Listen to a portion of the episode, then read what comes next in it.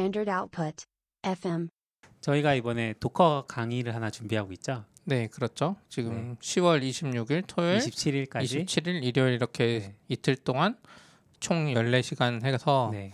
Docker에 Docker를 왜 써야 되는지 Docker 기본 개념부터 해서 기본적인 배포까지 음, 예, 이런 hands-on이라 그러나요? 워크샵? 네, 워크샵을 네. 한 워크샵을- 이틀간에 걸쳐서 어, Docker 기본 개념을 모른다는 가정하에서 네. 뭐 조금 써봤거나 네. 이 정도 가정하에서 실제로 이걸 사용을 해서 서버 원격 서버에다가 어플리케이션을 배포하는 것까지 음, 한 사이클을 해드리고 네. 이제 그거를 이해할 수 있을 때까지 도와드리는 네. 과정을 준비하고 있습니다.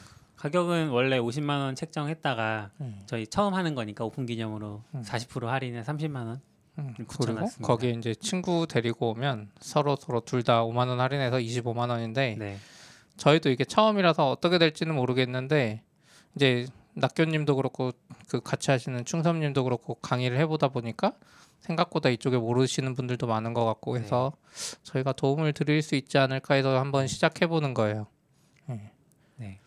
많이 신청해 주시면 좋겠습니다. 음. 페스타에 그렇죠. 저희가 페스타에서 찾으실 네. 수 있고 뭐 44비치 블로그에도 있고 그렇죠. 보시면 혜택이 은근 여, 이런 거 저런 거 많아요. 뭐 굿즈 같은 것도 음. 있고 수료증도 만들어 드리려고 하고 뭐 슬랙도 만들어서 네. 모르는 거 있으면 한 일정 기간 정도는 도와드릴까 싶어요. 그렇죠. 네, 많이 등록해 주시고 네. 음, 알려주시면 좋을 것 같아요. 이번에 한 번으로 끝날지 아니면 이제 계속 할지는 처음에 해보고. 달렸죠. 네, 네. 처음 해보고 네. 네, 잘 부탁드립니다. 네. 부탁드립니다. 이번 주에 새 후원자가 있어서 소개해 드릴게요. 홍 반장님 지난번에 후잉 편에서 한번 나오셨는데 끝나자마자 네, 후원 신청해 주셨고요. 그리고 강성진 님께서도 음. 새로 후원에 참여해 주셨습니다. 두 분께 감사드립니다. 감사합니다. 감사합니다. 강성진 님이랑은 페북 친구인데 음. 보니까 후잉 편을 보시고 후원해 주신 게 아닌가. 아, 후잉 지난번에 사연자라서 저희가 예, 그리고 지난번에 저희가 한번 리눅스 뭐 이야기할 때 좀 제대로 이야기 못한 게 있었거든요. 네. 그것도 이제 지적해 주셔서 네, 네. 나중에 하기 수정도 했던 수정했나? 음, 그때 그 낙교님이 후반부에 아, 다시 맞아, 검색해서 맞아, 맞아. 예. 정정 이야기를 하셨죠. 그런 것도 알려주셨었어요. 맞아요. 근데 요분도 후잉 사용자셨더라고요. 음, 개발자들이 사용자네. 네. 아무튼 감사하고 우리 후원 어떻게 할 수 있나요? 후원은 Patreon이랑 팟빵에서 하실 수 있는데요. Patreon 같은 경우에는 정기 후원 형태로, 형태로 내가 5달러를 후원하겠다고 하면 매월 5달러가 나가는 음. 그런 상황이고 어, 팟빵도 정기 후원 있고 뭐 일시 후원도 있고 하니까 네. 네 자유롭게 해주시면 되고 저희가 홍 반장님 그때 카카오 계좌 올려달라고 하셨었는데 음. 아직 계좌를 안 올렸네요. 그래서 계좌도 조만간 공개하도록 하겠습니다. 네. 네, 소식 두 개 정도 적어놨었는데요. 이번에 어, 책이 재밌는 책이 하나 나와서 이 책 딱 제목 보고 아, 낙교님이 좋아하시겠구나 생각했어요. 어, 그냥 일단 사긴 해야겠다. 읽긴 해야겠다까지는 모르겠지만 아, 읽을지 네. 모르고 사야겠다. 이 책이 어, HB 프레스에서 나왔는데 앨런 튜링 지능에 관하여라는 책이거든요. 네, 어, 그래서 이게 아마 1948년부터 한 50년대까지 해서 앨런 튜링이 직접 썼던 이 논문이랑 그 직접 했던 강연들 그것들을 어. 모아서 책으로 나온 것 같아요. 그래서 한 다섯 개 정도의 글이 실려 있는 것 같고요. 네, 페이지가 한 160쪽? 되게 짧죠. 음, 네, 그 정도 되는 짧네요. 책입니다. 그래서 여기 논문이랑 이런 게 실려 있는데도 뭐 어, 논문이 그렇게 길지 않은 논문이겠죠. 아. 네. 그런 것도 실려 있어서 한번 앨런 튜링에 대해서 아마 이름은 많이들 들어보셨을 것 같아요. 네. 물론 저도 이름만 들어봤지만 그런데 관심 이 있으시면 좀 공, 해, 읽어보시면 좋을 것 같고 음. 예전에 그 인사이트에서 나온 무슨 책이었죠? 그 컴퓨터 과학의 세계를 넓히는 뭔가 뭔가 있었는데 아 그 우리나라 교수님이 네 컴퓨터 과학이 아, 여는 세계였나? 맞아 맞아 맞아 컴퓨터 과학이 여는 세계라고 네, 그 이광근 교수님이 쓰신 맞아요. 책이 있거든요. 네. 그책 말고 이광근 교수님이 하신 강연이 있을 거예요 튜링에 관련된 음, 그래서 그것도 같이 읽어 아, 같이 보면 재밌지 않을까 네. 라는 생각을 좀 하고 있습니다 저는 이제 한 반 정도 보다가 음. 다는 못 봤는데 그래서 관심 있으신 분들은 한번 읽어주시고요 그리고 그두 번째 소식은 이 책 잠깐 얘기하면 네. HB 프레스라는 출판사는 뭐 과학 쪽에 아무런 그 연고가 없는 것 같거든요. 아니, 출판사 얘기하지 말죠. 네, 죄송합니다. 네. 우리- 우리는 IT 팟캐스트니까. 출판사 얘기로 넘어가면 이제 또 그 얘기가 끝이 아, 없을 것 네, 같긴 해서. 맞아요. 네. 네, 다음 얘기해 주세요. 음, 지금 이건 아마 좀 늦은 소식이 될 것 같긴 한데 네. S10 지문이 뚫렸대요. S10 아니고 S10. 노트 10 아니에요? S10, 노트 10둘 다인가? 모르겠어요. S10이라고 봤는데 저는 기사를. 이게 어쨌든 그 지문 인식 방식이 제, 저도 지금 노트 10인데 네. 화면에 지문 인식이 생긴 최초 버전이잖아요. 아무 데서나 할 수 있다는 거죠? 아니요. 여기 아니에요? 특정 영역이 정해져 있어요. 이 아. 아래쪽에. 화면 아. 밑에 숨어 있어서 네. 음. 애플처럼 뭐 못 넣는 게 음, 아니고 근데 이제 어, 뭐 말씀해 주세요. 네, 뭐 그런데 지금 이게 좀 특이한 게 third party 이제 보호 필름. 보통 이제 다 third party겠죠 보호 필름이. 그거 그쵸. 어떤 데 거를 붙여서 지문 인식을 하면은 네. 아무 손가락이나 해도 인식이 된다고 합니다. 오. 그래서 뚫려 버린다고. 그래서 이거 사용 아이고. 일반 사용자가 보고를 한 것 같아요. 그래서 알려졌고 네. 삼성 측에서도 지금 문제를 인정했고 그 패치 예정이라고 음. 어, 보도가 나온 것 같아요. 네. 요게 이제 저도 이제 지금 노트 10을 샀을 때 노트 10 플러스 샀을 때 처음에 그냥 생폰인 줄 알았는데 삼성 정품에 그 필름이 붙어져 있더라고요. 음. 어, 살 때부터요? 네, 지금 여기 약간 붙어 있어요. 살 때부터 저는 그 어. 음. 거기 뭘 뭐죠? 자급제로 산 건데 어, 얇게 그러네요. 붙어 있어요. 있네요. 네, 그럼 해서 뗄수 있는 필름인 거예요. 네? 굳이 아. 안 떼고 이제 새 필름을 안 쓰긴 했는데 네. 새 필름을 살 때 제일 걱정되는 게 이거였어요. 화면에 지문 인식이 붙어 있어서 음. 필름이 강화율이 너무 두꺼운 거 하면 지문 음. 인식 안 되면 어떡하지 막 이런 거 아. 찾아서 했었는데 대부분 또잘 됐거든요. 음. 근데 저도 이거 이제 제, 제 것도 노트니까 자세히 찾아봤더니 네. 이게 무슨 특 약간 이름이 뭐 특이한 이름의 케이스 케이스 뭐 보호 필름 이런 거였는데 애로 지문 인식을 그냥 뭐 그 필름 붙였다고 무조건 항상 지문 인식이 성공하는 건 아니고 네. 음. 그건 약간 이제 그냥 와전되는 거고 음. 이 필름을 한번 붙이고 내가 지문 인식을 이제 해요. 네. 그럼 이걸로 등록이 되잖아요. 네. 요 이후에는 한번 등록이 되면 그때부터 아무거나 눌러도 되는 거예요. 그러니까 아무 지문이나 네, 해도 네. 그러니까 지문이 아니라 뭘 눌러도 그러니까 이 필름이 아. 뭔가 그 패턴을 그 저장하고 있던지 왜곡시키는구나. 예. 아니 이 저장이 된 것 같아요. 그러니까 원래 필름에, 지문 인식 필름에. 등록을 할때 필름에. 아. 지문 인식 등록을 하려고 손가락을 계속 뗐다 뗐다 네. 하라고 하는데 그때 사실 필름에 그 지문 같은 게 들어가는 거죠. 아. 최초에 등록. 네, 네. 네. 필름을 뗀 상태에서 지문 등록하고 붙이면은 음. 약간 패턴이 달라져서 음. 일반적으로 인식이 안 돼서 대부분의 필름들이 그렇게 안내해요. 네. 필름을 붙이고 나서 다시 등록을 지문 등록을 해라. 다시 해라는데 얘는 이제 그 음. 와중에 애가 그 밑에 뭐 물결 무늬가 뭐가 음, 있었는지 음. 초음파식이니까 음. 예, 그런 문제가 있어서 그- 이 주먹으로 이렇게도 음. 인식되고 그게 다 그건 것 같아요. 그렇군요. 지문 인식 등록할 때그 아. 필름의 패턴이 음. 저장돼 버리는 것 같아요. 아, 아, 어렵다. 그래서 삼성이 이제 소프트웨어 패치하는 게 아마 그 필름의 패턴을 음. 예외 처리하지. 않을까. 음. 아 이게 쉽지 않은 문제긴 하네요. 그렇게 그쵸. 생각하면은 하드웨어적인 부분 해결된 게 아닌 거잖아요. 네. 소프트웨어 패치라고 생각하면은. 근데 아, 또 모르겠어요. 이게 방법이 있나 싶기도 하고 어떻게 보면 필름 제도가 다른 데는 다 괜찮은데 요, 여기만 그런 거잖아요. 음. 그렇죠. 그리고 이제 이게 좀 심각한 게 지문 인식 이런 거니까 사람들이 지문 인식을 좀 많이 믿고 음. 은행 쪽에서도 다 그 허용해 줬거든요. 어 맞아요. 지문 인식으로만 할 수 있게 다 해줬더니 아, 이런 엄청난 버그가 있어서 이게 삼성페이도 또 있다 보니까 음. 어, 원래는 지문을 대야 되는데 그러니까 약간 꼼수 쓰는 사람들은 그 필름을 고의로 붙여서 그렇겠네. 가족들끼리 일부러 음. 결제를 이렇게 할 수 있게 할 수도 있잖아요. 내 폰을 이거 그쵸. 준 다음에 그쵸. 네. 이거 아무거나 되면 니, 너, 너, 너도 음. 된다고 할 수도 있고 저 같은 경우에 예전에 이제 일일이 와이프 지문 막 등록하고 했는데 음. 굳이 그렇게 안 하고 이제 아무튼 좀 심각한 문제인 것 같긴 해요. 금융 금융 쪽에서도 무슨 이야기가 나온 것 같아요. 이것 때문에 그래서 우리나라 금감원인가 금융인가 뭐 이런 네. 어. 페이나 이런 게 연결돼 있으니까 음. 그래서 좀 걱정되는 아, 게 있- 그래서 빨리 인정했을 수도 있겠네요 삼성이 네. 빨리 대응을 해야 돼서 음.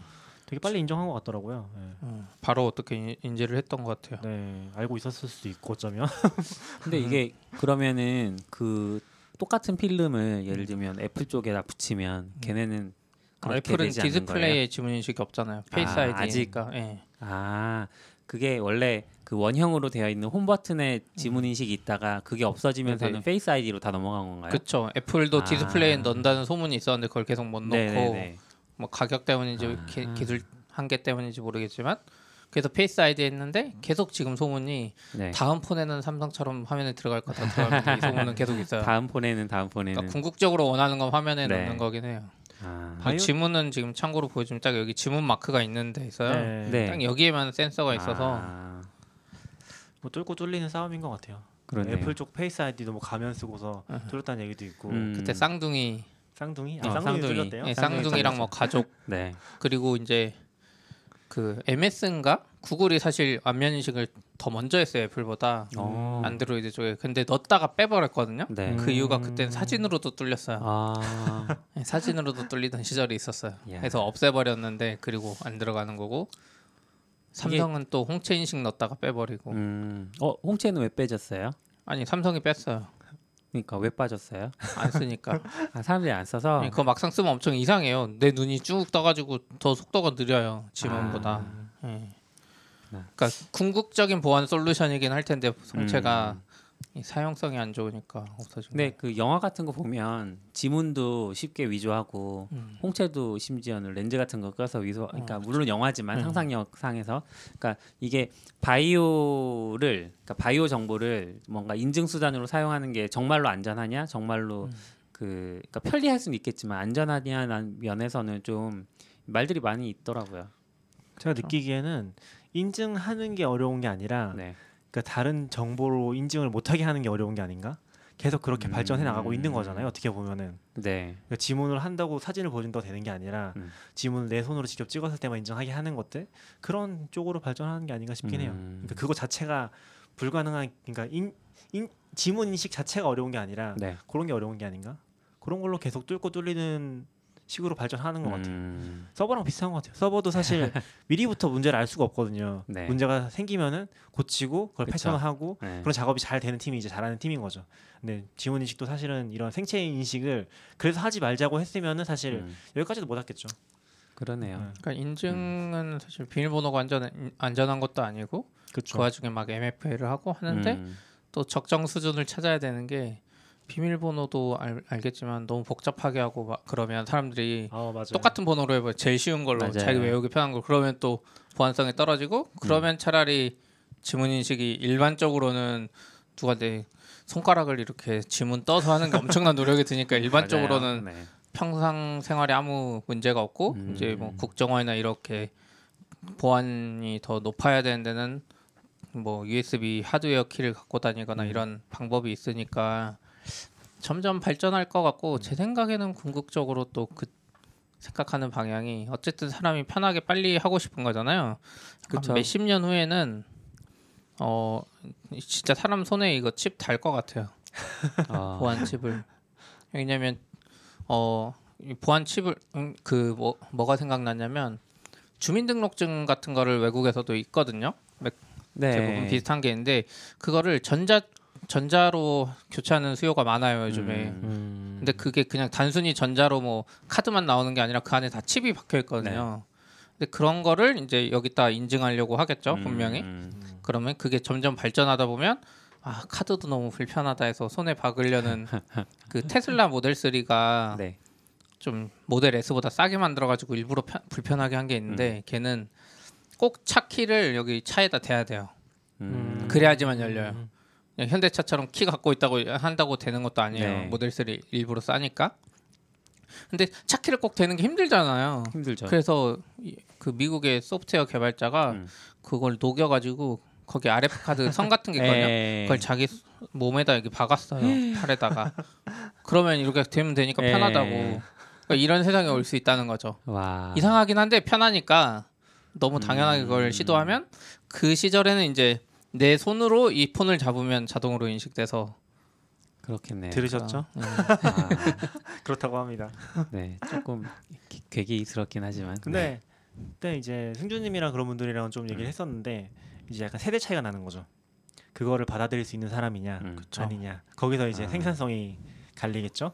음, 지금도 아, 그러잖아요. 생산성까지 갈려야 되나요? 그렇죠. 지금도 어른들은 아니 뱅킹 못 믿겠다고 내가 꼭 가서 뽑는 분들 있어요. 음, 그렇잖아요. 맞아요. 네, 네. 그쵸. 아니 이거 인터넷 이거 핸드폰 해킹 당하면 어떡하냐고 막 그러면서 음. 꼭 가서 뽑는 분들이 있는데 젊은 분들은 아니 무슨 그런 그냥 그래 그냥 하잖아요. 가는 네. 걸더 근데 두려워하죠. 그 차이가 네. 꽤 크잖아요. 생산성 차이나 뭐 이런 것들이 음, 그렇구나. 우리 자식 세대에서는 몸에 칩을 달지 않을까. 그렇군요. 거기에 대한 거부감, 음, 음, 그게 갈라놓는 거죠. 네. 뭐. 아, 두분 이번에 AWS 자격증 따셨다면서요? 네, 네, 땄습니다. 축하드립니다. 네. 감사합니다. 이제 음, 감사합니다.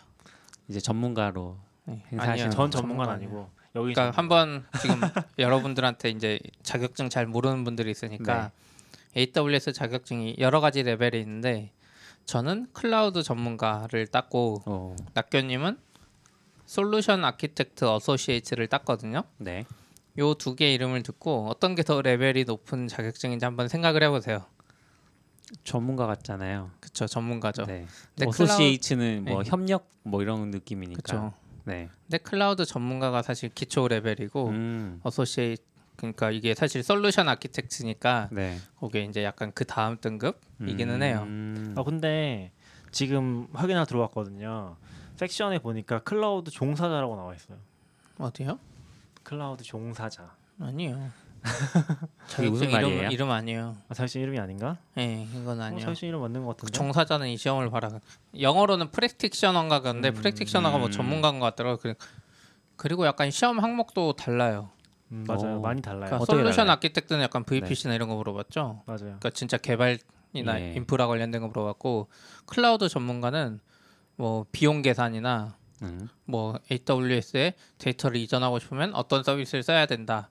뭐 아. 글로벌의 latency를 줄이고 싶으면 AWS CloudFront를 써야 되는지 뭘 써야 되는지 네. 엑사바이트급 데이터를 옮기고 싶을 때는 AWS Snowmobile을 써야 되는지 음, 기존 IDC에서 이전할 때 비용 계산을 하려면 AWS의 뭐 TCO 프로그램을 이용해야 되는지 약간 이런 쪽이에요. 그러니까 클라우드 AWS 쪽에 알면 좋은 네. 그리고 그거 아시는지 모르겠는데 AWS의 technical manager 뭐 이런 게 있거든요. 음, 그 사람을 한테 물어보려면 음. business support 등급을 어느 정도 해야 되는지 아. 네, 뭐 그런 문제들이에요. 클라우드 전문가는 좀 그럼 예를 들면 뭐 이렇게 어떤 서비스들이 존재하고 그 서비스들의 목적이 뭔지 뭐요 정도만 알면 아니요 비용 뭐 계산하는 아, 거 비용 계산 좀 알아야죠. 좀 들어가고 네.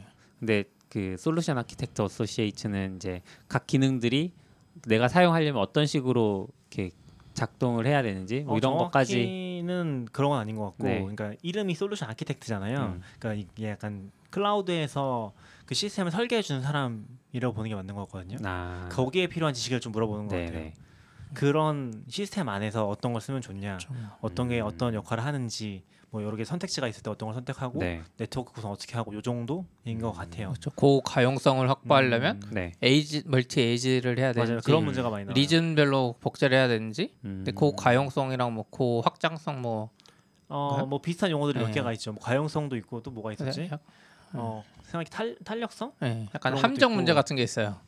함정 문제. 우리가 아. 생각할 때 제일 이상적인 솔루션을 선택하면 네. 답이 아닌 경우가 있어요. 아, 아무튼 그렇구나. 자격증을 이렇게 땄고 축하합니다. 자격증을 사실 딴 이- 다른 개발 자격증은 일반적으로 개발자들 자격증 따는 거 별로 안 좋아하잖아요.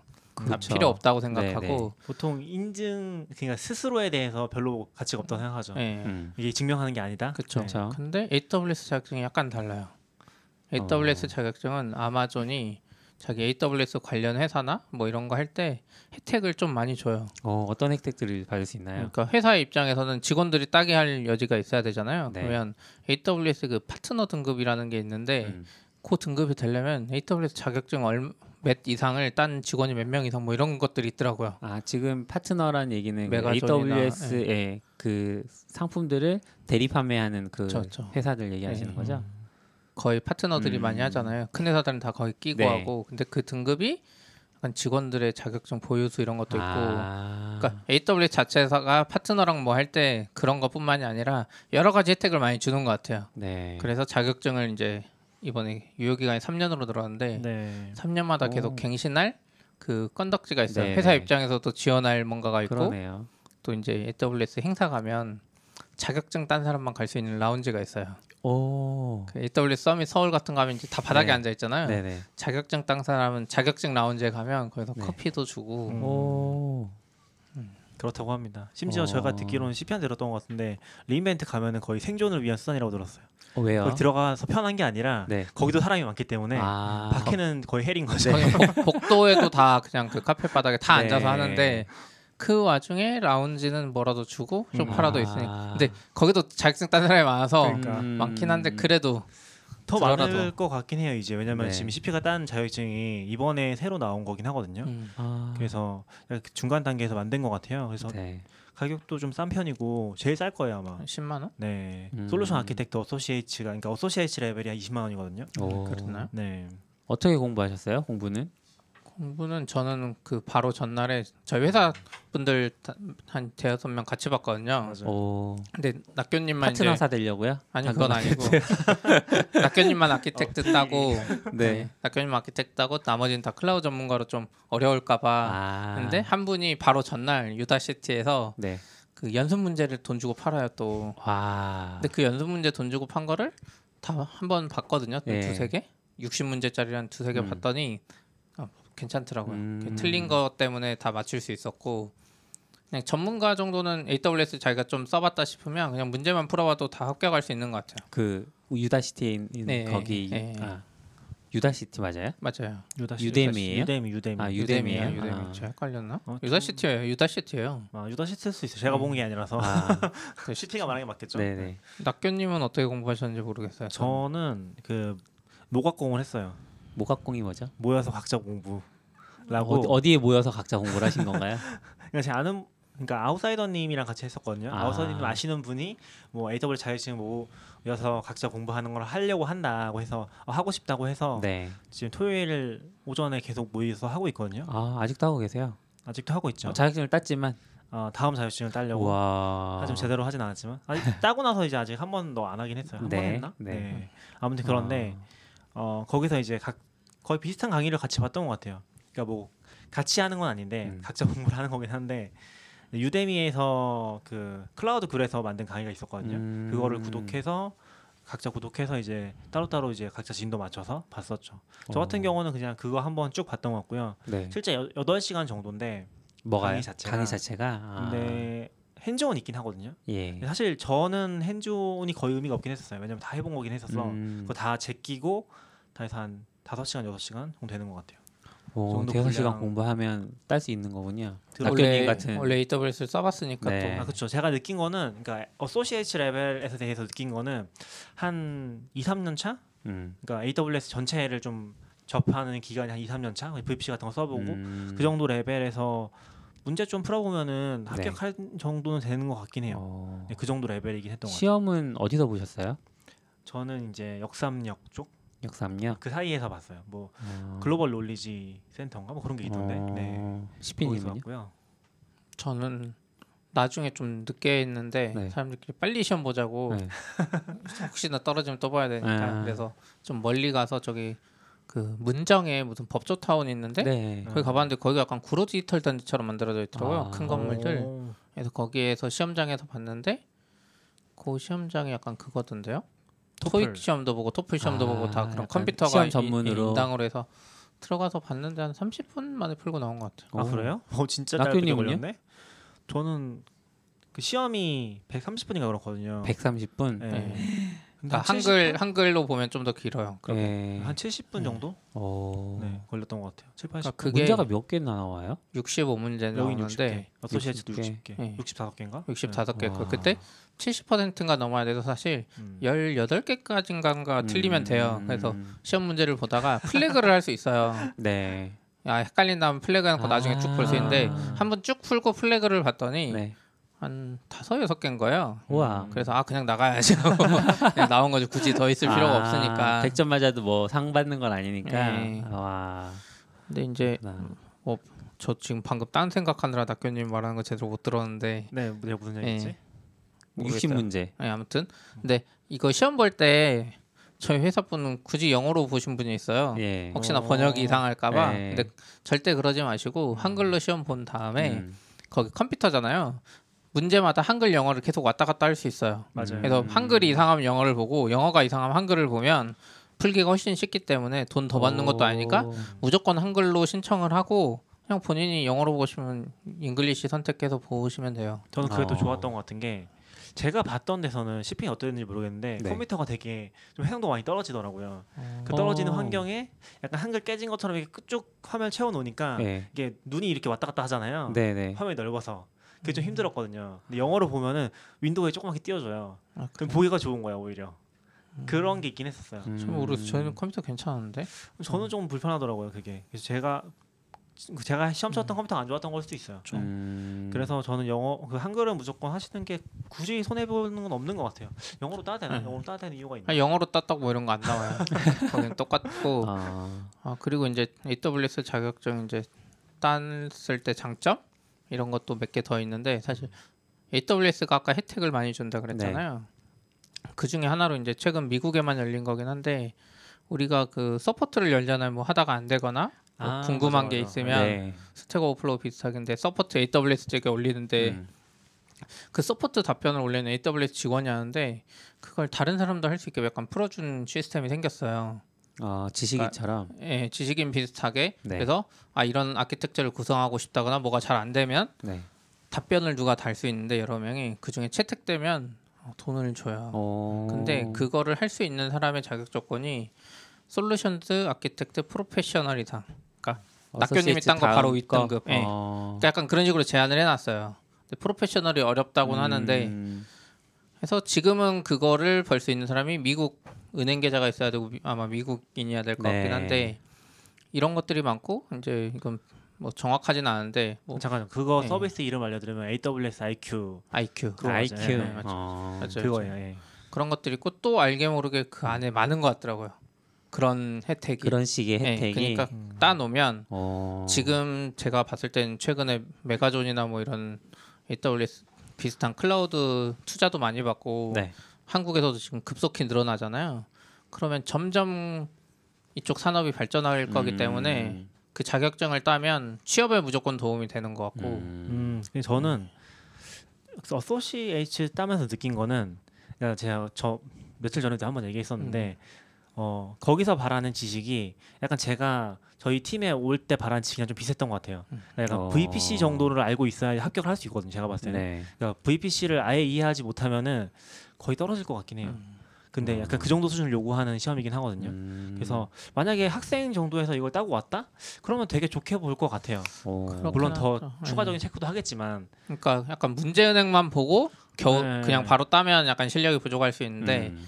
뭐 써보고. 유대미 강의나 이런 걸 다 보고 VPC 개념을 알 상태에서 이걸 땄으면 어, 학생들도 약간 본인도 헷갈리잖아. 아, 이 정도 지식이면 그죠? 되나? 이 정도면 네. 되나 할 텐데 그 이 AWS 자격증 시험을 진짜 제대로 공부해서 문제은행이 아니라 땄으면은 음, 자기가 어느 정도 실력이 있다고 생각해도 되는 것 같아요. 음, 음. 음. 그러면 Solution Architect Associate 정도를 따면 당근마켓에 입사 지원할 때 좀 마음이 가볍겠네요. 뭐 그렇긴 한데 플랫폼 팀에서 아, 최소한의 요구 조건 플랫폼에. 정도일 것 그렇긴 한데. 또 아, 그렇 최소한의 요구 네. 조건 아니 뭐 약간 그러니까 내가 스펙이 그 정도의 다- 지식을 얘기하시는. 거죠? 아니, 네, 내가 너무 자격증이 아니라. 스펙이 없다 그러면 네. AWS 자격증이 있으면 한 번 더 보게 되는 거죠. 아, 저희도 최근에 지금 뭐 지원서 막 보다 보니까 아 솔루션즈 아키텍트 딴 분이 있긴 하더라고요. 어, 그랬는데 이제 나머지 것들이 좀 애매해서 음. 안 되긴 했는데 그래도 한 번 더 보게 되죠. 음. 음. 아, 자, 내가 서류를 봤는데 아 별로라고 생각이 되는데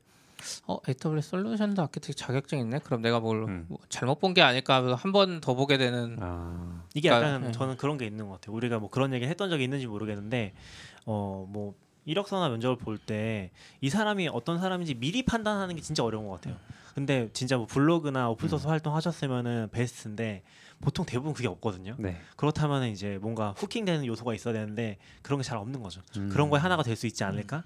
오. 라는 생각인 지금까지는 사실 저희도 자격증 시험 보기 전까지는 맞아요. 잘 자격증 별로 몰랐어요. 차이 몰랐는데 네. 우리가 보고 나니까 아, 요 정도구나 하고 아. 좀 저는 이제 아마 요거 진행을 하면서 그냥 Professional도 바로 진행을 할 것 같아요. 오. 아직 좀 고민 중이긴 한데 네.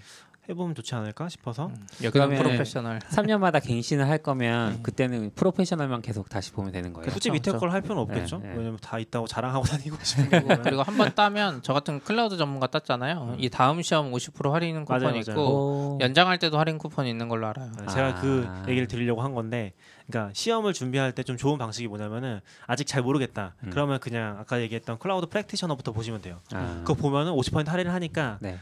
어, 어소시에이츠는 20만 원이거든요. 음. 그럼 50% 할인 받으면 10만 원이에요. 그럼 10만 원, 10만 원에 똑같은 거 볼 수 있는 거죠. 아. 그다음 Professional은 35만 원 정도 할 거예요. 네. 또 비싸져요. 그만큼. 아. 그래서 거기서 또 한 번 할인 받으면 한 17만 원. 정도니까 어. 여기 그냥 차례대로 가시는 게더 좋. 전략적으로 좋을 수 있어요. 음. 그래서 제 생각에는 일단 Cloud Practitioner 정도 붙으면은 그냥 좀 써봤구나 되는 것 같고 네. 어소시에이츠는 아까 얘기했던 Udemy 강의 좀 보고 음. 문제 풀어보면 좋은 것 같아요. 근데 문제를 풀 때 제가 기억이 나는 게 Udemy 강의에도 연습 문제가 있거든요. 네. 근데 그게 좀 어려워요.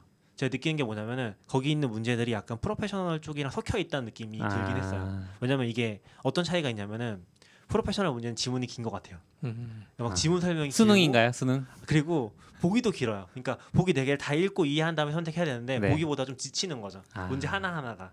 그래서 저는 좀 이번에 새로 공부하면은 프로페셔널 공부하면은 그냥 문제 위주로 많이 볼 것 같긴 해요. 음. 그게 안 돼 있으면 좀 힘들 것 같다는 생각이 들긴 하더라고요. 그러니까 이론만 알아서는 조금 네. 어렵다. 그 문제 많이 접해보고 음. 풀어보는 게 좋은 것 같고 어소시에이츠까지는 좀 개념적으로 좀 통과할 수 있는 부분이 있는 것 같고 네. 프로페셔널은 좀 그런 게 중요하지 않을까? 음. 좀 아쉬운 거는 어쨌건 뭐 영어로 다 풀어봐야 되는 것 같기는 해요. 네.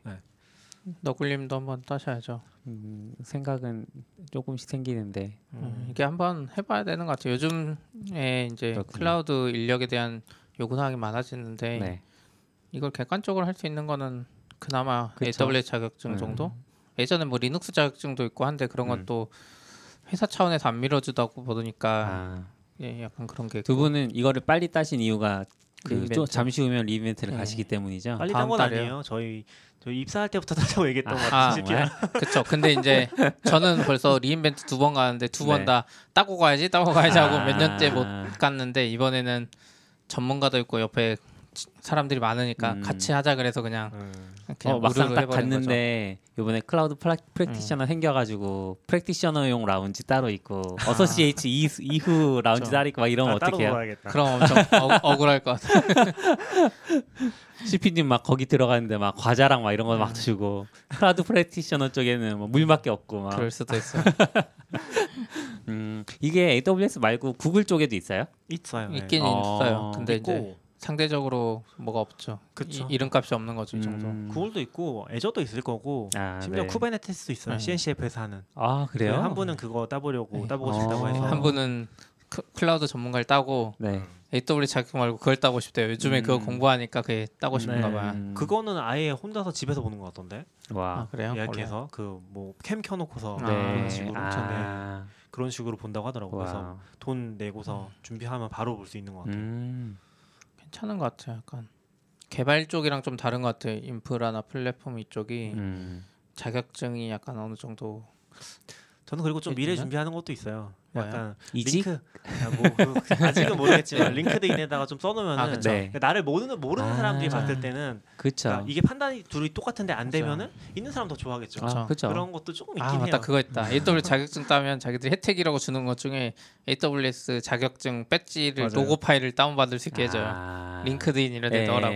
LinkedIn이나 넣어야 뭐 슬라이드나 지금. 넣어도 된다. 음. 공인해서. 아 난 트위터에도 박을까 봐 이 생각. 아 좋네요. 네. 네. 저도 공부를 해보겠습니다. 그래서 거기 모, 그 모각공 하셨던 분들은 다 따셨어요 이제. 어 이제 한 명씩 탈출하고 있죠. 아. 탈출은 아닌데 뭐 아무튼 네. 한 명씩 따고 계시고 음. 어 다들 이번 달 안에 다 시험 보시는 것 같아요. 어. 그리고 아마 다 따시면 또 프로페셔널이나 다른 거 네. 준비하지 않을까 같이. 음. 그래서 좀 더 이어질 것 같기는 해요. 네. 재밌겠네요. 오시죠. 전 토요일 시간 내기가 아, 어려워서. 네. 네. 너무 힘-. 너무 힘들어요 진짜. 요새 토요일에 거의 회사 회사에 또 다른 일 있어가지고 오거든요. 네, 네. 8시에 오늘 일어나서 오면은 와. 평일보다 더 힘든 것 같아요. 그러네요. 늦잠 와. 자잖아요. 맞아요. 늦잠 자서 맨날 아 그 정도 야, 힘든 것도 아니에요. 열심히 아 너굴님 하시네. 오세요 토요일에 저 요즘에 토요일에 좀 회사 사람도 없고 하니까 애 데리고 오거든요. 네. 음, 애를 여기 넓으니까 놀리고 나는 좀 딴거 아. 하려고. 네. 음. 저희 애들은 조금 커가지고 괜찮아요. 놀린다고 할 때 뭘 하고 놀아야 되는데 애들이 같이? 할게 없잖아요. 컴퓨터 해야죠. 아, 탁구. 그 그러면 혼나요. 아 탁구 탁구 괜찮네.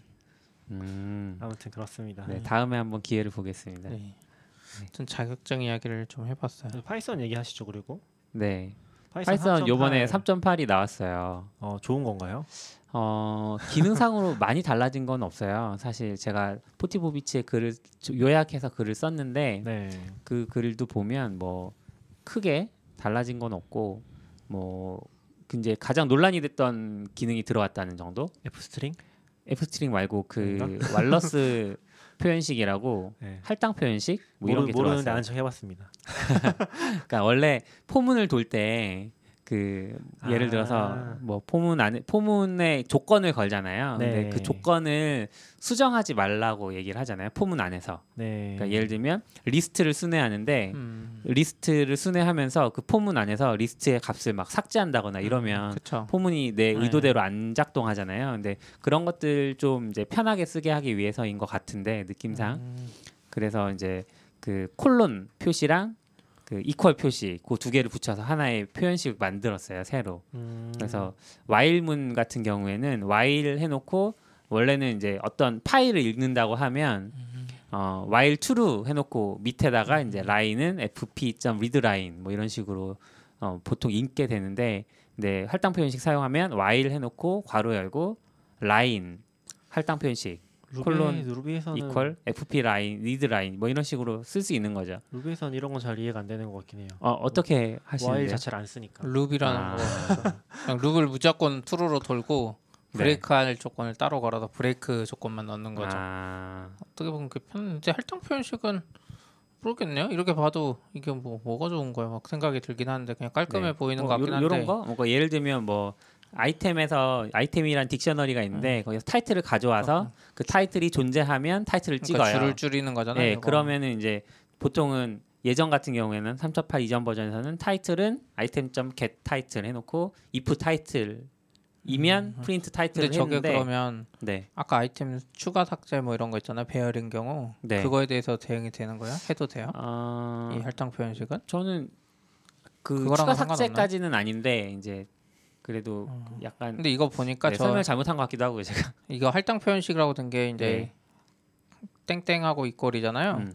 고에 변수 할당할 때 저거 써서 아, 좀 이런 식으로 익숙해요. 변수 할당하는 언어들이 많죠 사실. 아 그래요? 네. 그쪽은 원래는 앞에 뭐 타입 쓰고 변수명 쓰고 이꼴 쓰고 하는데 음, 그냥 저걸로 하면 그냥 한 번에 되더라고요. 음. 좀 약간 뭐 어색하지는 않은 것 같아요. 그러니까 약간 이래서 다양한 언어를 해봐야 되는 것 같아요. 음. 다양한 언어를 하다 보면 그렇죠. 아 이해도 좀 더 빨리 되고 네. 거부감도 좀 줄어들고. 근데 음. 좀 거부감 느껴지긴 한다. 아, 이게- 이게 새로운 거 다 싫어하잖아요. 이게 논란이 됐던 이유가 이제 예전에 우리가 스카리님하고도 한번 얘기했던 것처럼 이제 그 기도반 로썸이 아, 이? 할당 표현식을 굉장히 반대했고 음. 그래서 이제 내부에서 막 논의가 있었는데 결국은 이게 채용이 되고 그러니까 그 들어가기로 결정이 됐는지 아마 음. 그러면서 이제 기도반 로썸이 내가 그 베네딕트 뭐 그 독재자 거기서 물러나겠다 이렇게 얘기를 하고 음. 다시 이제 위원회 체제로 음. 변경이 되는 거긴 이게 그 하죠. 문제 표현식인 거군요. 어, 사건이긴 하죠. 네 하나의 아, 근데 사건이긴 하죠. 그럴 만도 하네. 그냥 약간 신텍스 슈가처럼 하나 네. 추가한 거라. 그러니까 한 줄은 줄여지긴 하는데 음. 약간 어, 자기 애매하죠. 자기 그 자기가 만들었을 때 뭔가에 안 맞는다고 생각할 수도 있을 것 같긴 해요. 직관적이라는 면에서는 그러니까 Python 굉장히 직관적인 언어라고 많이 이야기하는데 그런 면에서는 이제 이건 암묵지가 생긴 거니까 그쵸. 그래서 그 Python Korea Facebook 그룹에도 김슬님이 그런 얘기 해주셨더라고요. 그래서 암묵지가 점점 많이 생기는 것 그쵸. 같아서 나는 편하게 쓸 것 같지만 초보자들은 좀 힘들 수도. 있겠다 이런 그쵸. 얘기 하시더라고요. 이해가 되는 게 사실 이 부분에서 그 초보자들 저도 네. 근데 저도 실수하거든요 지금도 음. 이 부분에 제일 실수하기 쉬운 부분 중에 하나가 이퀄 하나로 쓰는 거 네. 그랬을 때 디버깅이 진짜 맞죠. 힘들거든요 아. 근데 그래서 이제 앞에 이걸 하나에서 뭔가 잘못돼 그것 때문에 아 그쵸 이거 두개 써야 되는데 네. 그러니까 그게 에러가 나는 게 아니라 음. 동작을 보통 하거든요. 뭐 루비 같은 경우 음. 특히나 이렇게 안 되는 언어도 있긴 하더라고요 음. 아예 대입을 하면은 대입은 아예 컴파일이 음. 안 되는 네. 그런 경우도 있긴 한데 근데 지금 이것도 헷갈리는 걸 방지하기 위해서 이렇게 만든 거긴 하잖아요 네. 근데 얘기하신 것처럼 암묵지가 늘어나서 음. 초보자들 더 헷갈리지 않을까 음, 그런 생각이 좀. 들긴 하네요. 네. 네. 이거 말고 이제 두 개가 더 있는데 위치 고정 파라미터라고 원래는 그 뭐 뭐라 그래야 되죠? 파라미터 이름을 key, value 이런 식으로 전달할 수 있잖아요. method 호출할 때. 음. 근데 그 위치를 고정시켜 버릴 수가 있어요. 그래서 뭐 앞에는 무조건 뭐 A라는 값이 와야 되고 뒤에는 그아 A라는 key가 와야 되고 그다음에 B라는 key가 와야 되고 뭐 아, 이런 식으로 이상하다. 이상한데 이것도 저걸 어떻게 아니 원래 순서대로 써야 되잖아. DC를 어떻게 거꾸로 바꿀 수 있어요? 어, DC를 거꾸로 바꾼다는 게 아니라 이제 호출을 어, 할 원래 때는 거꾸로, 거꾸로 바꿀 수 있어요. 예, DC 호출을 할 때는 파이썬은 뭐 아, 뭐 루비도 수가 그렇지만 있어요. 루비도 아, 그렇지만 아니요 예. 루비는 저걸 하려면 키워드 키워드, 아규먼트를 네, 꼭 맞아요, 써야 되거든요. 맞아요. 순서 음. 고정. 그러니까 아. 그게 키워드 파라미터인 거고 아, 여기서 키워드 파라미터가 예, 됐는데 원래 있는데 이제 약간 여기서는 인터페이스가 다른 것 예, 같아요. 위치를 지정하는 키워드 파라미터라고 아, 한 거는 생각할 수 좋은데 있죠. 약간 오히려 더 루비 스타일 이건 좀 더 좋아 보이네요. 어, 그러니까 기본은 표현이- 순서를 지키고 기본 순서를 지키고 키워드 argument를 뒤에 넣으면 맞아요, 음. 맞아요. 자동으로 이제 키워드 argument는 썼다 심지어 안 쓸 수도 있고 막 한데 이거는 지금 기본 변수를 했는데 그게 다 키워드 argument가 됐다가 이제 오히려 이제 순서를 지키려고 다시 하나를 추가한 음. 느낌이기는 그래서 이 이거 싫어하는 사람 엄청 많을 것 같은데. 슬래시 이걸 안 적으면 다 키워드 전 키워드 아니, 그러니까 파라미터가 되는 거고요. slash 넣는 네. 거 싫어하는 사람이 엄청 많을 그쵸, 것 이게 같은데. 약간 음. 이상해요. 그냥 코드 처음 배운 사람이 보면 그냥 slash도 꼭 변수명 같이 이게 쉼표 안 하고 했잖아요. 그렇죠, 그렇죠. 그럼 아 이게 게 도대체 있죠. 뭐지? 그러니까 음. 뭔가 특이한 게 쉼표 말고 뭐 거기 세미콜론을 찍어가지고 아, 조용히 있어. 일단 Python 까는 아, Python 까는 건 아니니까. Python 까는 건이 아니죠. 기능에 대한 어떤 피드백이니까. 최고. 근데 이게 이제 라이브러리 제작하거나 네. 할때 뭔가 이런 그러니까. 식으로 고정해야 될 필요가 있는 경우가 맞아요. 뭐 있을 아니, 수 있겠죠. 그래서 있어요. 저도 음. 키워드 argument 쓰는 이유가 키워드 argument를 이렇게 많이 섞었어요. 네. 저렇게 호출하면 편한 게 많아요. 너무나도 당연하게 앞에 두 개 들어가고, 그러니까 나머지는 optional로 막 순서 상관없이 하고 싶을 때, 그러니까 그 최종 결과물을 호출할 때 모양은 확실히 음, 저게 조, 좋아요 써보면 근데 이제 이게 legacy를 가지고 가다 보니까 위쪽에 아, 저렇게. 된 것 같아요. 네. 아, 밑에 거 더 이상한데? 밑에 거 이상한가요? 이건 어? 약간 디버깅용인 것 같기는 해요. 이거 완전 syntax sugar인데요, 진짜. 아 그렇게 느껴지나요? 뭐예요? 거의 저는 극단적 syntax sugar. 그러니까 원래는 F string 안에서 그 name이라는 걸 출력하고 싶은데 name이 뭔지까지도 출력하고 싶은 거예요. 그래서 name은 그 대괄호 열고 name 뭐 이런 식으로 하는데 아 중괄호죠. 아니 난 모르겠어요. 그냥 interpolation 하는 거 아니에요? 하는 게 요거랑 똑같은 거죠. 그냥 괄호 열고 name은 변수명을 출력해 준대. 그러니까 예, 자동으로. 변수명을 상자 그 생략하면 이렇게 변수명이 출력되는. 저이 needs를 이해는 하거든요. 아니 잘 모르 그냥 interpolation 해도 아, 근데 지금- 거 아니에요? F라고 굳이 쓴 이유가 있어요. 아? F랑 상관없어요. F랑 상관없고 지금 위에 처음에 name은 이제 예, 중괄호하고 이걸- name이 이게 예. 우리가 알고 있는 거잖아요. interpolation 하는 거죠. 근데 지금 밑에 거는 앞에 name 는이 없잖아요. 그걸 넣어준다는 거예요 자동으로. 네임는 이유가 없잖아요. 네임 그 변수 예. 내용 이렇게 넣어준다는 아 거예요. 이거 인지 전 드는 생각이 그러니까 저런 건 약간 예전에 루비 같은 애들이 뭐 편하게 한다고 막 뭐 많이 네. 써가지고 신텍스 슈가라고 이제. 네. 레이즈는 심지어 매직이라 그래서 음, 그런 걸. 이- 많았어요. 레- 루비언을 좋아했던 게 있고 파이썬 네. 쪽은 약간 음. 명시적으로 했던 시절이 있는데 네. 요즘 파이썬 쪽에 그러니까요. 그 완전 개발 말고 네. 데이터 분석이나 머신러닝을 많이 하다 보니까 저게 많이 들어간 거 지금 단순히 음. 출력하는 건데 굳이 필요 저걸 할 필요 없 왜냐면 일반적으로는 그쵸. 로그 출력할 때나 쓰지 저게 네. 굳이 들어간 거 보면 왠지 Python 쪽에 데이터 분석이나 이런 거 하는 분들은 프린트 needs가 오히려 세잖아요. 음, 그래서 들어간 게 아니까 저게 왜 아, 근데 언어에 밑에를 보면은 좀더 낫기는 하네요. formatting 지정하는 네, 거 보니까. formatting 같은 것도 formatting도 있긴 되긴 하고. 하네. 아니 그렇긴 한데 근데 저는 이 needs를 이해하긴 하거든요. 왜요? 뭐 가끔씩 이제 뭐 console log라든지 네. puts 쳐- 그러니까. 찍어보면은 이게 내가 열심히 찍어놓고서 변수명 안 넣어놔서 뭔지 몰라. 근데 그 이론적으로는 그런 걸 라이브러리가 하거나 logger가 음, 많이 그쵸, 그쵸. 해주잖아요. 맞아요. logger가 음. 해줄 단인데 이거는 지금 언어에서 들어간 거는 분명히 저는 그 needs가 있는 것 같아요. 그러니까 약간 지금 변화, Python을 많이 사용하는 사람들의 음. 그러니까 지금 변화 네. 문법들이 일관성이 있네요. 약간 syntax sugar. 그런 느낌이 좀 네. 들긴 하네. syntax sugar라기보다 이제 아. 문법이 좀 편리하게 바뀌는. 아. 그렇네. 저 일관성이 확실히 있네요. 약간 약간 Ruby스러워지는 네. Ruby랑도 다른 Ruby랑은. 다른데 그러니까, 네. 그러니까 Python이 원래 시도 안 했던 Ruby가 막 Ruby는 옛날 그게 있었어요. 문제를 해결하는데 방법이 뭐 5만 가지 있다고. 아, Python 쪽은 거의 하나로 통일된 네. 뭐 이런 이야기 비교 많이 맞아요. 했잖아요. 근데 이거 이렇게 하면 Python도 약간 그러니까 음. 편하게 쓸 수 있게 그러게요. 그 위치 고정 파라미터 같은 경우에는 그 사내에서 엔지니어들 방에 공유가 해- 됐거든요. 내용이 그랬더니 위치 고정 파라미터 보시고 C샵 같은 느낌이라고 음, 그런 그래요? 얘기도 하시더라고요. 근데 이렇게는 안 했을 것 같아요. 이렇게 슬래시 맞죠, 중간에 저- 놓고 이렇게 하진 않았을 것 같긴 한데. 아 저거는 진짜 왜 진짜 저도 궁금한데 이제 음. Python 잘하는 분들이 봤을 텐데 슬래시 말고 다른 대안들도 분명히 이야기를 많이 했을 것 같아요. 그죠? 음. 슬래시 근데 말고 키워드 뭐- 파라미터 구분하려고는 요 별 표시를 하거든요. 아, 기존에 이미? 있었어요, 저렇게? 예, 저렇게 음. 뜨는 게 있어서 이제 다른 어? 특수 기호를 그럼 찾다가 여기서 C, CD도 키워드 파라미터잖아요. 별표 전에 어, CD는 아니에요? 밑에 보면 CD도 다 키워드 파라미터였잖아요. 별표가 의미 없는 거 아니에요? 이 저도 볼 때마다 헷갈려요. 사실. CD는 그냥 쓸 수 있다는 거 아니에요? 모르겠다. CD는 CD 도- 그냥 순서대로 넣어도 쓸 수 있고. 음, 아무튼 저희가 지금 CD 보는 건나다잘 모르겠지만. 44비트 블로그 네, 네, 그거 네. 보고 하는 건데 네. 네.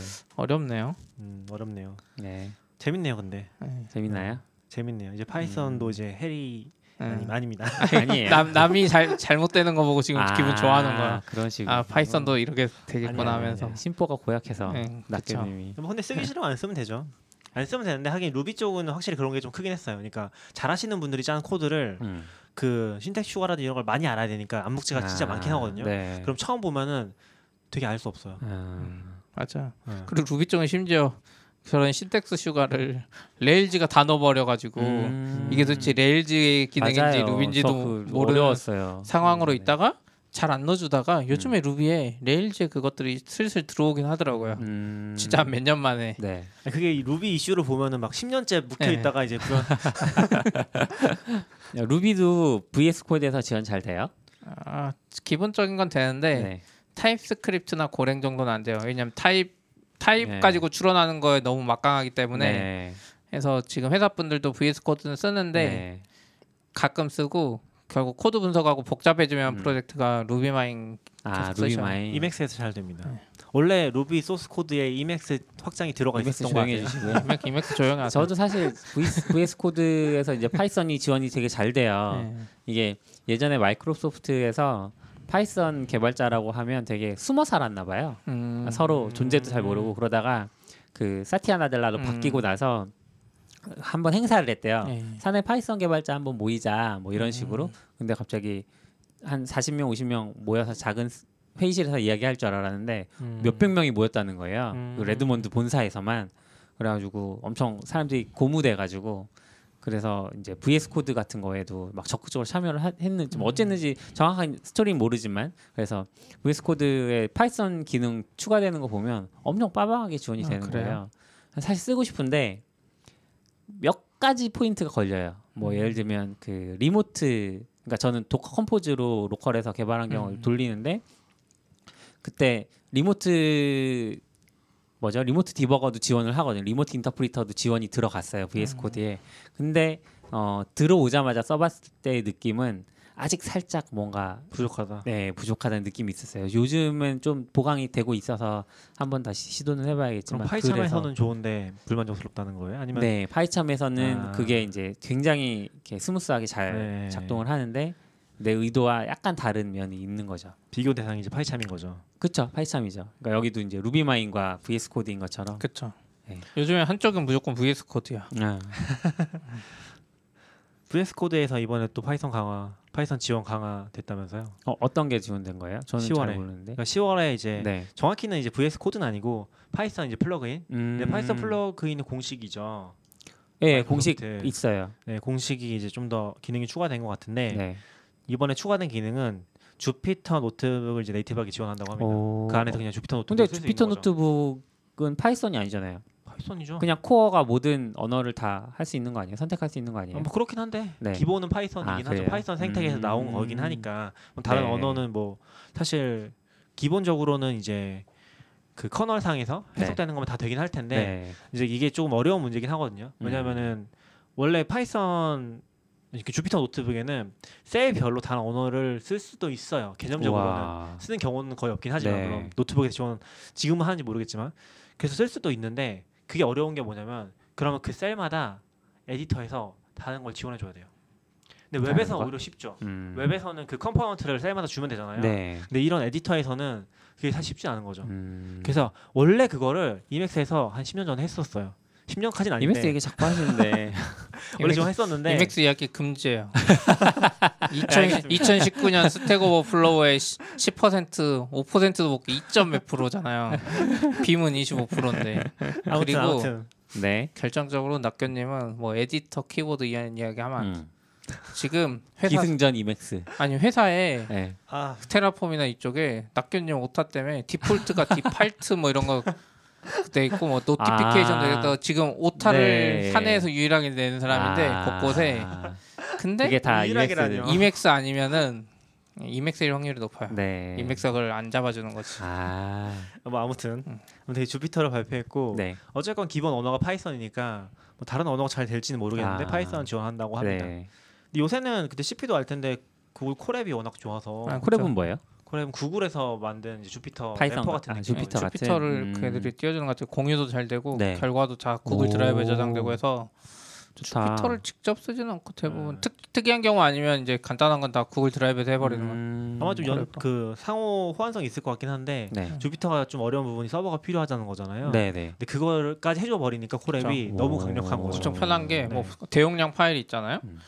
그러면 그냥 Google Drive에 올려놓고 Colab에서 그냥 파일 읽듯이 읽으면 돼요. Google Drive 파일을. 아. 그럼 더 빠르고 음. 뭐 BigQuery도 바로 네. Colab에서 데, 데리고 와버리고. 좋네요. 오. 음, Jupyter 쪽 너무 좋아하긴 하는데 지금은 좀 못 쫓아가고 있는 느낌이긴 해서 뭐 더 할 얘기는 없는 것 음. 같고 그리고 이제 코드도 바로 실행할 수 있다고 그러니까 프로젝트 코드가 아니라 Python 코드를 지정을 해서 바로 실행하는 기능이 들어갔다고 하더라고요. VS Code예요? 네. 아. 이거 Emacs에서는 20년 전에 됐던 것 같긴 아, 한데. Emacs 얘기 금지라니까요. 근데 되게 Python 싫어한다고 하셨으면서 VS 코드에 파이썬 지원 강화된 거를 이렇게 유심하게 보셨어요. 어, 저 Python 좋아한다니까요. 제가 언제 싫어하는 거 지금 아, 아, 이거- 약간 뭐 이거 이거- 실드 같은데 약간. 유도 신문 같았는데 이거 영상 녹화했으면 아까 네. 낙교님 표정 봤어야 되는데 어, 그러니까. 요즘 Python의 변화가 어쩌고 하면서 네. 웃는 표정이 약간 Python을 비하는. 와, 약간 이 통쾌한- 공개 방송 해야 돼. 공개 네, 방송. 아니야, 아니야, 아니야. 보이는 라디오 해야 돼. Python 대세죠. 와, 이거 봐 이거. 아 이거 봐 없는 말 Python이 대세는 아니죠. 말을. 대세죠. 대세죠. 요즘 다른 언어들이 있는데 요새 막 다른 것들 보면은 이제 Python 아니면 답이 없나요? 막 이런 질문도 올라오고. 이거 봐 표정 보니까 또 무시하는 일. 네. 아니라니까요. 돌- 돌려 약간, 깔려고. 네, 돌려가기 당하는 아니라니까요. 느낌이지만. 아무튼 네.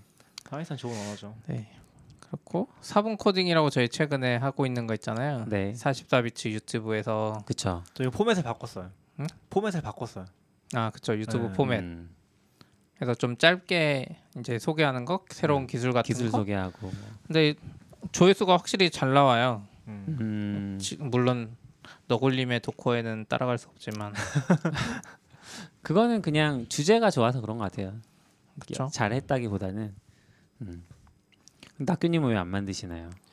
아, 저 제가? 만들 때 제 옆에서 채찍 들고 계셨거든요. 그래서 제가 진짜 열심히 이 방에 나가지도 못하고 막 만들고 맞죠. 저녁에 퇴근도 못하고 나는 이 회사로 퇴근을 해서 방을 나가지도 못하고 감금된 상태로 막 영상을 만들고 그다음에 다른 분들도 그래서 하나씩 다 올려주셨잖아요. 지금 네 명이 하는데 그렇죠. 세 개가 올라왔는데 음. 혼자 안 올려. 근데 왜, 그리고 왜? 말은 말은 날마다 뭐 유튜브를 뭐 어떻게 개편해봐야 되겠다고 막 이렇게 하고 아 이걸 운영 방식을 고민해봐야 되겠다고 아, 하고 영상은 안 올려. 저도 조만간 사장님. 마인드잖아요. 아 그래서 제가 그 말했거든요. 낙교님 이제 앞으로 뭐 하겠다는 말 네. 하지 말고 TLS를 항상 발행하라고 이해했잖아요. 네, 내가 이걸 안 아. 하면은 얼마. 예, 예, 네, 좋네요. 굉장히 응, 앞으로 찬성합니다. 하겠다고 하지 말고 ELS를 발행했습니다 이렇게 음. 말을 아, 해주세요. 근데 쉽지가 않더라고요. 그러니까 뭐 이거는 변 번의 얘기긴 한데, 네. 그러니까 너굴님도 그때 엄청 고생하면서 했잖아요. 그러니까 저도 똑같은 과정 한번 겪, 겪- 겪었거든요. 음. 그 도커 영상 처음에 녹화하실 때 네. 한 6시간인가 이 방에서 지금 못 네. 나가시고서 6시간 정도 했었죠. 5, 6시간. 그랬나? 네. 그러고서 녹화를 못 했거든요. 실패했잖아요. 맞아요. 네. 네. 그리고 실패하고 이제 아, 안 되겠다고 갔었는데 네. 포맷을 바꾸고 어쨌건 성공은 했는데 음. 저도 똑같은 과정 한번 겪었거든요. 집에서 이제 그 한번 주제를 잡아서 음. 녹화를 해보는데 한 3, 4시간 정도 했는데 도저히 끝이 안 나는 네. 거예요. 한 4분짜리 찍어 보려고 한 4, 네. 5분짜리. 그래서 이제 그때 포기를 했었고 이제 저희가 좀 전략을 바꿔서 음. 4분 코딩 하고 있는 거긴 하죠. 그 이 우리가 전략을 바꾼 얘기 좀 더 해도 돼요? 어, 해도 음. 되긴 그, 해요. 네. 우리의 노하우인가요? 침해가 되지 않, 않는 정도에서 그 이제 예전에 실패했을 때는 약간 온라인 강의를 만든다는 생각으로 접근을 했어요. 네. 그리고 그 파워포인트는 아 발표 자료는 만들어 놓은 상태에서 발표 자료를 넘겨가면서 이제 설명을 내가 생각해서 덧붙이는 방식으로 진행을 했는데 그러다 보니까 어 발표 자료가 마음에 안 드는 경우가 있잖아요. 중간에 내가- 얘기하다 보면 말이 네. 바뀌죠. 네. 그러면은 이걸 수정하고 싶은데 수정하지 않고 어떻게든 진행을 해보려고 하다가 음. 말도 안 나오고 버벅거리고 또 발표 자료는 마음에 안 들고 계속 그 악순환이 반복되니까 음. 결국은 포기하게 된 것 같아요. 그래서 사실 녹화는 한 30분어치는 진행을 했죠. 다 낙교님도 몇 분짜리 진행해 놓은 건 있지 않으세요? 몇 분짜리를 몇 번씩 계속 네, 반복했죠. 그러니까 네. 계속 반복하다가 결국은 포기를 하게 되는데 요번에 전략을 바꾼 건 일단 4분짜리니까 4분은 짧으니까 우리가 말할 거를 다 미리 적어보자 해서 스크립트를 다 적었죠. 적고 실제로 녹음할 때는 그걸 읽기만 하면 녹음이 녹음은 되고 그다음에 거기 영상은 이제 그 발표 자료인데 발표 자료 밑에 우리가 말할 스크립트를 미리 다 작성을 해놨으니까 그냥 자막 처리해서 넣어놓자. 그래서 이제 그거는 자동화 스크립트를 낙교님이 만들어 주셨고 그래서 실제로 녹음할 때도 경험이 좋았어요. 그냥 이- 난 읽기만 하면 되니까 파- 그 발표 자료 넘기면서 읽으면 영상이 만들어지는 거예요.